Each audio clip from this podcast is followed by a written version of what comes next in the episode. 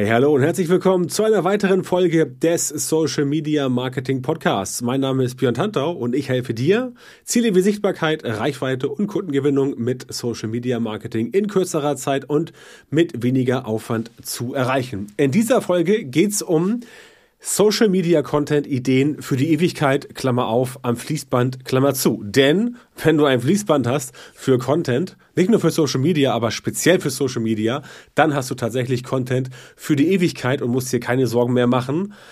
Tja, was du nächste Woche postest. Das gehen wir heute mal durch und damit legen wir auch gleich los. So, Problem, fehlender Content ist eines der größten Probleme beim Social Media Marketing. Und das kannst du auch gut beobachten, wenn du einfach mal dich umschaust, was es so für Karteileichen gibt. Ja?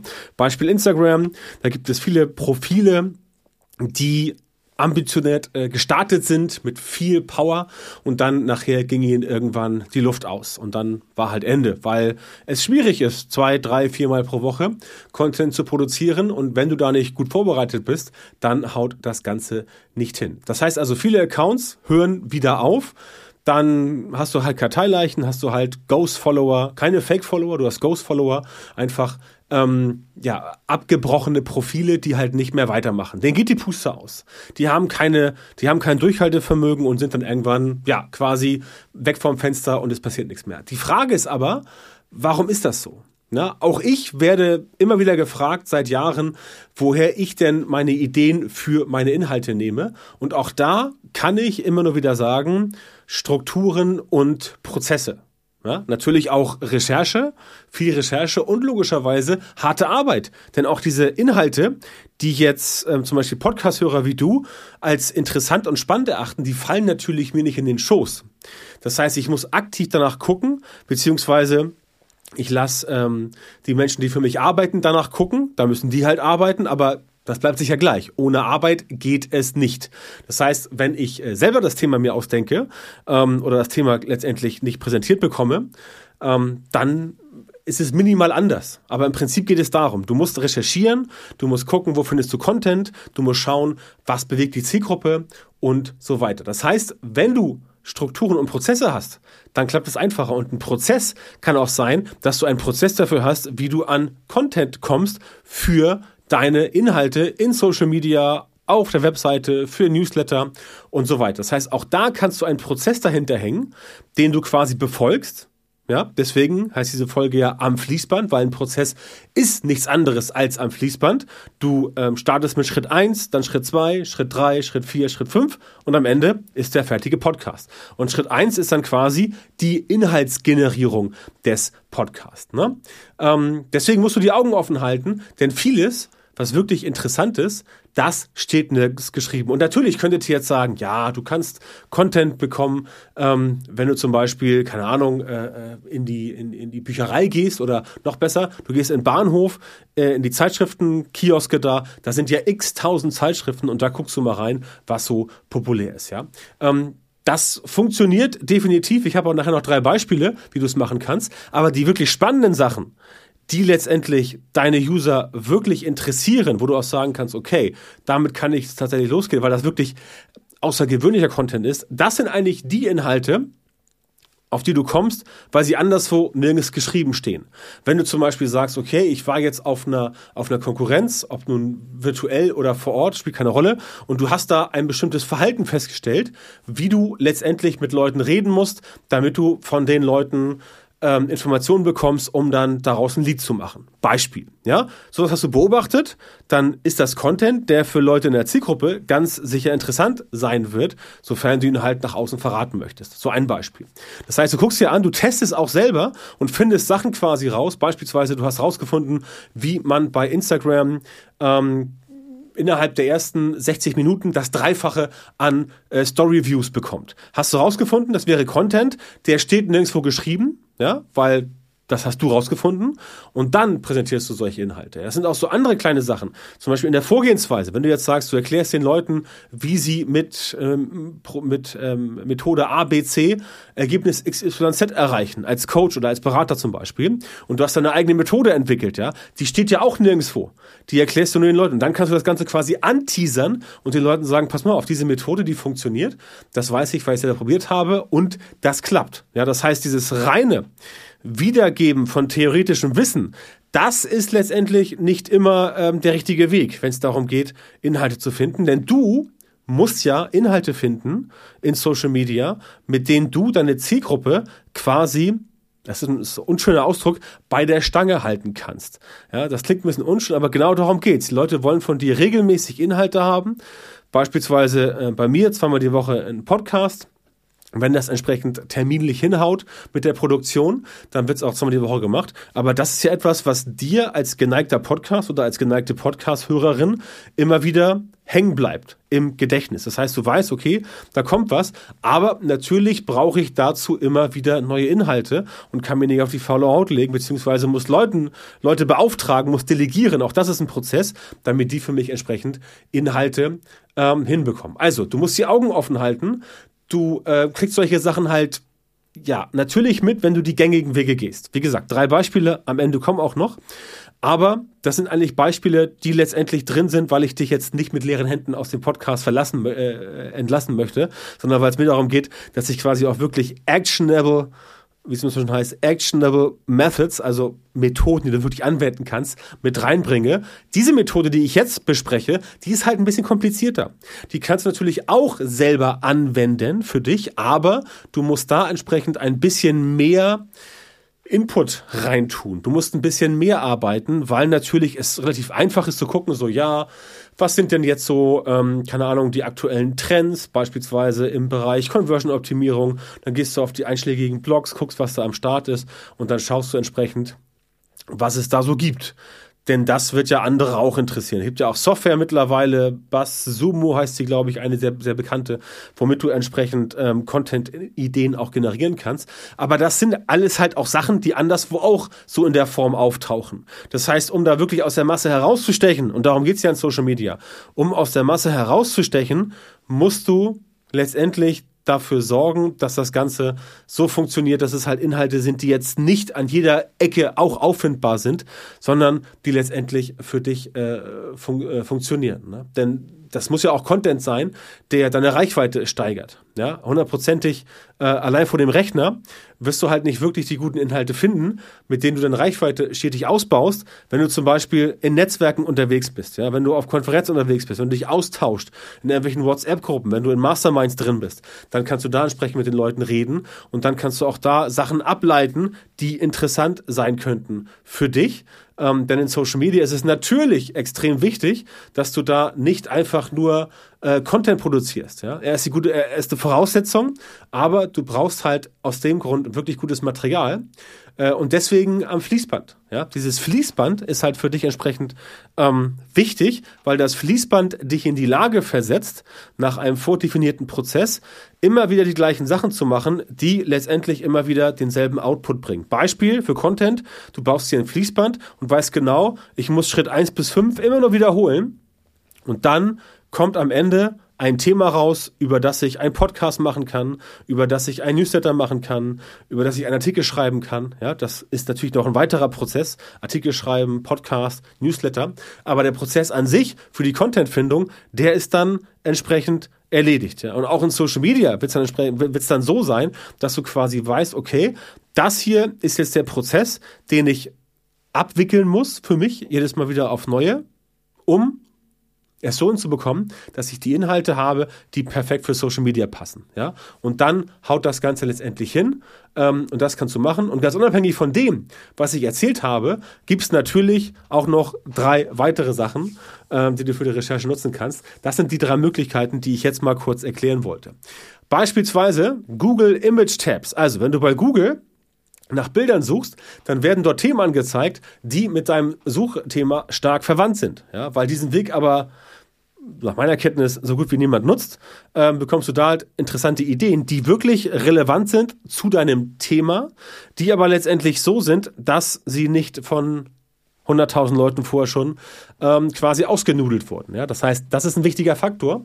Also Google Image Tabs, suchen nach Bildern und dann kriegst du von, von Facebook Vorschläge, äh, von Facebook sage ich schon, sorry, von Google Vorschläge, was es noch so gibt und dann kannst du dort dein Thema entsprechend finden. Da findest du halt Themen, über die noch nicht jeder gesprochen oder berichtet hat, die aber trotzdem interessant sind, denn sie sind ja relevant zu den Themen, die dort entsprechend bei Google ausgespuckt werden. Das heißt, das ist ein Vorteil für dich. Ein anderer Vorteil ist, dass du beispielsweise sagst, okay, du gehst in die Facebook Werbebibliothek rein, also ins Facebook Ads Library und dort schaust du dir mal an, wofür macht denn deine Konkurrenz jetzt Werbung? Ja?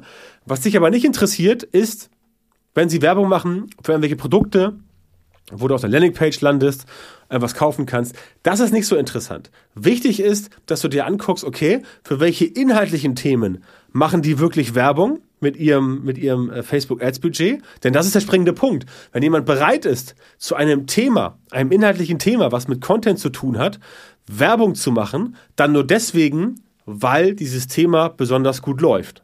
Weil Werbung kostet ja Geld.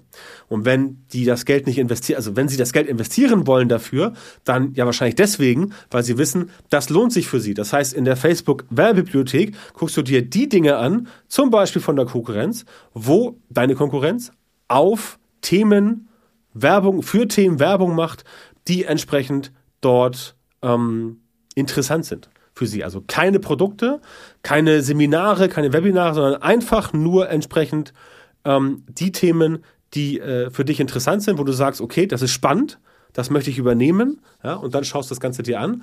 Und ähm, wenn deine, deine Konkurrenz dafür ebenfalls Werbung macht, dann ist das ein Thema, was die Zielgruppe von der, Kon von der Konkurrenz auf jeden Fall beschäftigt, anteasert oder irgendwas. Und dann solltest du definitiv auch damit arbeiten.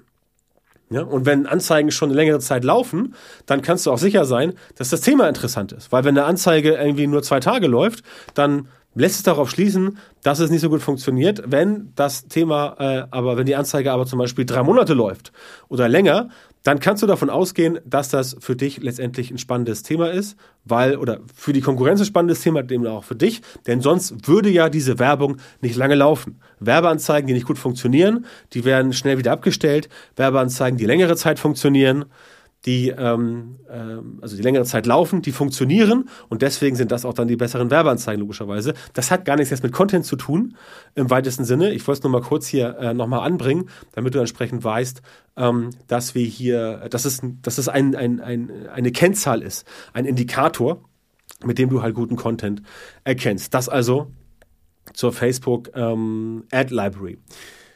Ähm, das dritte, was ich noch dir mitgeben möchte, sind halt Facebook-Gruppen, Foren und Blogs äh, äh und so weiter. Diese Mühe machen sie auch die wenigsten. Ähm, und deswegen findest du halt hier gute Nuggets, die du halt für deinen Content nutzen kannst. Ja, das heißt, überall dort, wo jetzt keiner so genau hinguckt, gerade in der heutigen Zeit, wollen die Leute halt ja immer, immer schneller irgendwas haben, immer weniger dafür tun. Und wenn du entsprechend da die Extrameile gehst für die Menschen, denen du Content präsentieren möchtest, dann kannst du davon ausgehen, dass diese Leute auch letztendlich den Content, den du produzierst, ähm, mehr frequentieren, den Content besser finden und dann letztendlich auch sagen, ja, okay, das ist ein guter Anbieter, damit beschäftige ich mich mal ein bisschen tiefer. Dann gehen sie bei dir in Newsletter rein, dann kommen sie in Webinar, folgen dir bei Instagram und so weiter und dann kriegst du da quasi auch Informationen mit.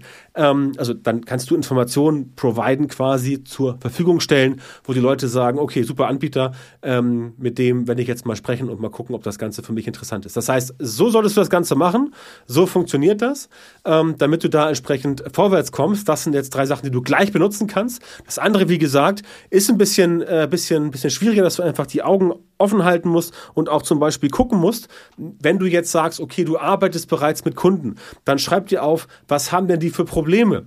Wo kannst du entsprechend reingehen? Wo kannst du sagen, okay, das sind Probleme, die ich, ähm, die haben viele Kunden, aber darüber, darüber lese ich überhaupt gar nichts. Und dann kannst du darüber quasi auch Content machen. Das wird dich in die Lage versetzen, dort einen gewissen Vorsprung zu bekommen. Denn wenn es interessante Inhalte sind, die Probleme lösen, über die aber öffentlich nicht gesprochen wird, warum auch immer, dann ist das für dich ein Vorteil. Kannst aber logischerweise auch sagen, dass du solche Sachen für deine eigenen Programme benutzt.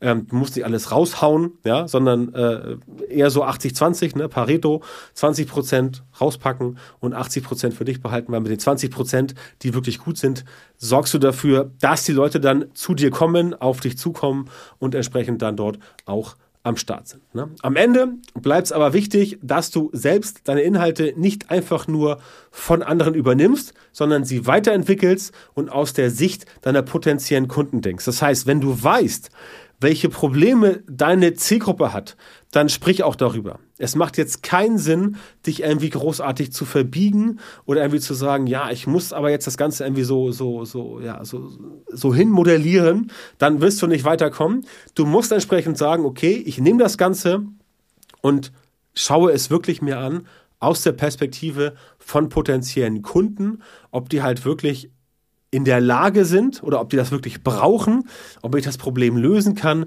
und dann packst du diesen Content raus. Stell dir einfach immer wieder diese Fragen, was bringt deine potenziellen Kunden weiter, was hilft ihnen, welche Probleme haben sie? Und wie kannst du ihnen helfen, diese Probleme zu lösen. Ja, nicht endgültig, das müssen sie mit dir zusammen machen, ja, aber du kannst schon das Ganze anteasern und sagen, okay, pass auf, dieses Problem, das ist mir bekannt, das haben viele meiner Kunden, ähm, das werde ich dir jetzt letztendlich mal, ähm, ja, ich zeig dir mal, wie das funktionieren könnte.